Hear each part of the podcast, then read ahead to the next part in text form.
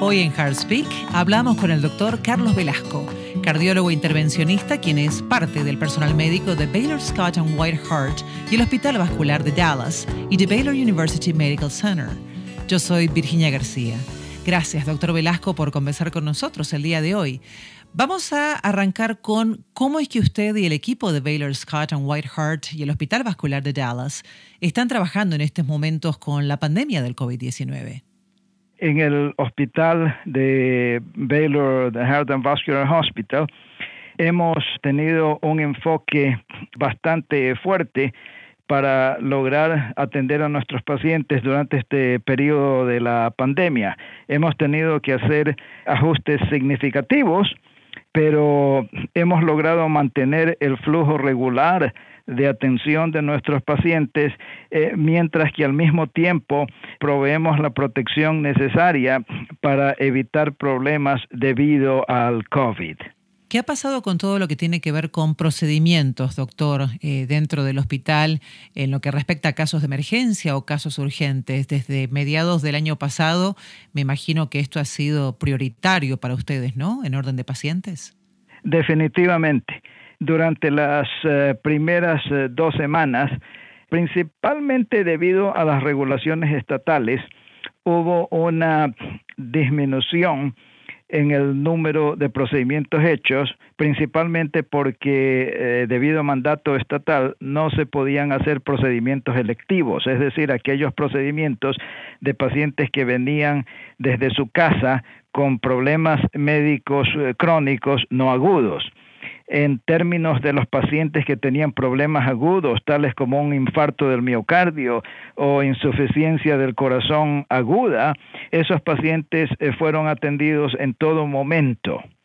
Pero ciertamente en las primeras semanas de la pandemia, el número total de procedimientos disminuyó. Actualmente eso pues eh, ha vuelto prácticamente a los niveles eh, normales, pero con las precauciones necesarias para prevenir contaminación con el COVID. Hablando de disminuciones, los departamentos de emergencia han notado un declive en la gente que procura cuidados médicos frente a ataques cardíacos. En los Estados Unidos, una persona muere cada 37 segundos de cardiopatías, haciendo de este tipo de casos la causa número uno de muertes tanto entre hombres como mujeres, según lo estipulado por el CDC o Centro de Control y Prevención de Enfermedades. El personal del Departamento de Cardiología y Medicina Vascular está viendo, está notando una disminución en pacientes que busquen asesoría médica, incluso frente a casos como los de ataque al corazón, doctor? Esa disminución eh, fue notada agudamente en el periodo de marzo y abril, más que nada.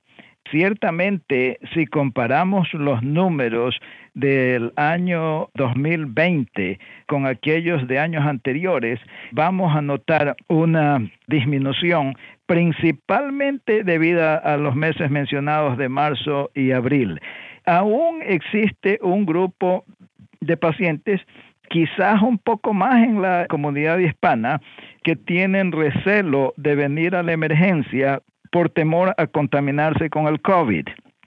Y quiero resaltar que las medidas que se toman en los cuartos de emergencia para prevenir ese tipo de contaminación son medidas extremas, eh, son medidas que han sido tomadas seriamente. Todos nosotros estamos profundamente alertas y conocedores de que hay un poco de, de temor en la comunidad en términos de venir a los cuartos de emergencia. Pero mi, mi mensaje es, nosotros sabemos de ello, hemos tomado todas las precauciones necesarias y en este momento, si un paciente tiene un problema cardiovascular agudo, lo mejor es venir a la emergencia del hospital más cercano para recibir la atención médica adecuada.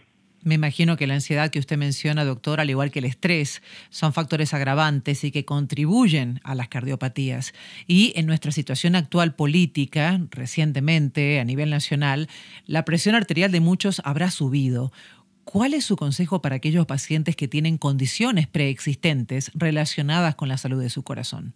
Bueno, eh, ciertamente el ambiente que se ha vivido en los últimos meses no ha sido un ambiente que favorezca la salud.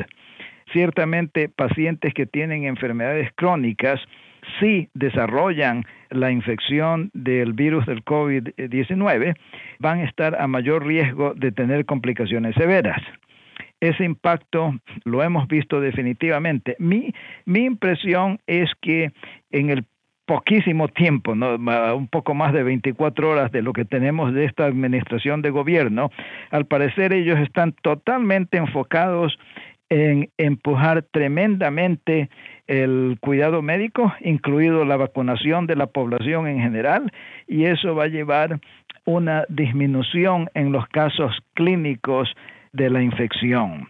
Entonces tengo mucho optimismo de lo que va a ocurrir en los siguientes meses. Hay muchas disparidades, especialmente entre las comunidades de color, no solamente en lo relacionado al COVID-19, como usted mencionaba hace instantes, doctor, sino también dentro de la comunidad afroamericana o la comunidad hispanoparlante, que ya de por sí tienen un factor agravado para enfermedades eh, coronarias. ¿Hay algún consejo en particular que usted quisiera recordarles más allá de que ustedes están tomando todos los recaudos necesarios y las medidas de seguridad en el hospital, pero para que sigan tomando en cuenta la medicina preventiva del corazón, especialmente en el medio de esta pandemia? Ciertamente una onza de prevención es mucho más valiosa que toneladas de cuidado médico. Me refiero al hecho de que aquellas personas que tienen factores de riesgo para enfermedad del corazón, tales como presión arterial alta, diabetes, obesidad, trastornos en los eh, en el colesterol y en los triglicéridos. Esas son personas que deben de tratar de llevar una vida más sana o una dieta más equilibrada y en lo posible, tratar de llevar todas las medidas que han sido recomendadas para prevenir la infección del COVID, tales como usar las mascarillas o tapaboca o cubreboca, así como lavarse las manos frecuentemente y mantener distancia de otras personas. La comunidad hispana ha sido impactada significativamente en esta pandemia la mortalidad de la comunidad hispana, sobre todo en el grupo de menos de 65 años de edad, ha sido proporcionalmente mucho mayor que en otras razas. Entonces, mi recomendación es, en lo más posible, tratar de proveer el mayor cuidado preventivo y eso incluye vacunaciones. No solo tratar de vacunarse del COVID lo más pronto posible, pero también de las otras enfermedades usuales como la influenza y la neumonía por neumococos. Doctor, hay personas que quizás nunca han estado expuestas en carne propia o en la salud de un ser querido a su alrededor a los primeros síntomas de un ataque al corazón. ¿Podría usted, por favor, explicar? Porque evidentemente hay que actuar muy rápido. Es un asunto de vida o muerte si un ataque al corazón ocurre y no tenemos médica o asistencia médica a, a, la que apelar inmediatamente. ¿Podría usted, por favor, recordarnos esos síntomas y qué es lo que hay que hacer antes de llegar al hospital? Hay síntomas claves y lo más importante es reconocerlos tempranamente porque el tiempo es oro en términos de la atención de un paciente que está teniendo un problema cardíaco agudo, tal como un infarto agudo del corazón. Estos son dolor en el pecho, eh, puede ser bien solo en el pecho, así como también dolor en los brazos o dolor en el cuello o dolor en la espalda hay pacientes que tienen, además del dolor, falta de aire, otros que se presentan solo con falta de aire sin el dolor en el pecho. Aparte de estos grupos, hay manifestaciones un poco menos frecuentes, pero que son significativas, tales como fatiga, debilidad, que ha comenzado recientemente, falta de aire sola, en ocasiones pérdida del conocimiento, y todo eso son síntomas que deben de llamar la atención y si hay necesidad, venir del cuarto de urgencias lo más pronto posible. ¿Y cuáles serían los próximos pasos que se toman en el hospital? En el hospital hay protocolos bien establecidos para definir si el paciente está teniendo un problema serio o no. el primer paso es que dentro de los primeros cinco minutos de, de, llegada al hospital, el paciente tiene que ser llevado a un área donde si se juzga que es necesario, se le hace un electrocardiograma de inmediato y el electrocardiograma va a definir si está ocurriendo un infarto agudo o no. Asimismo, se hacen exámenes de sangre para determinar si hay evidencia de daño en el corazón con lo que se llama las enzimas del corazón y, por supuesto, entonces es evaluado por las enfermeras y por los médicos de emergencia para determinar si hay un problema agudo.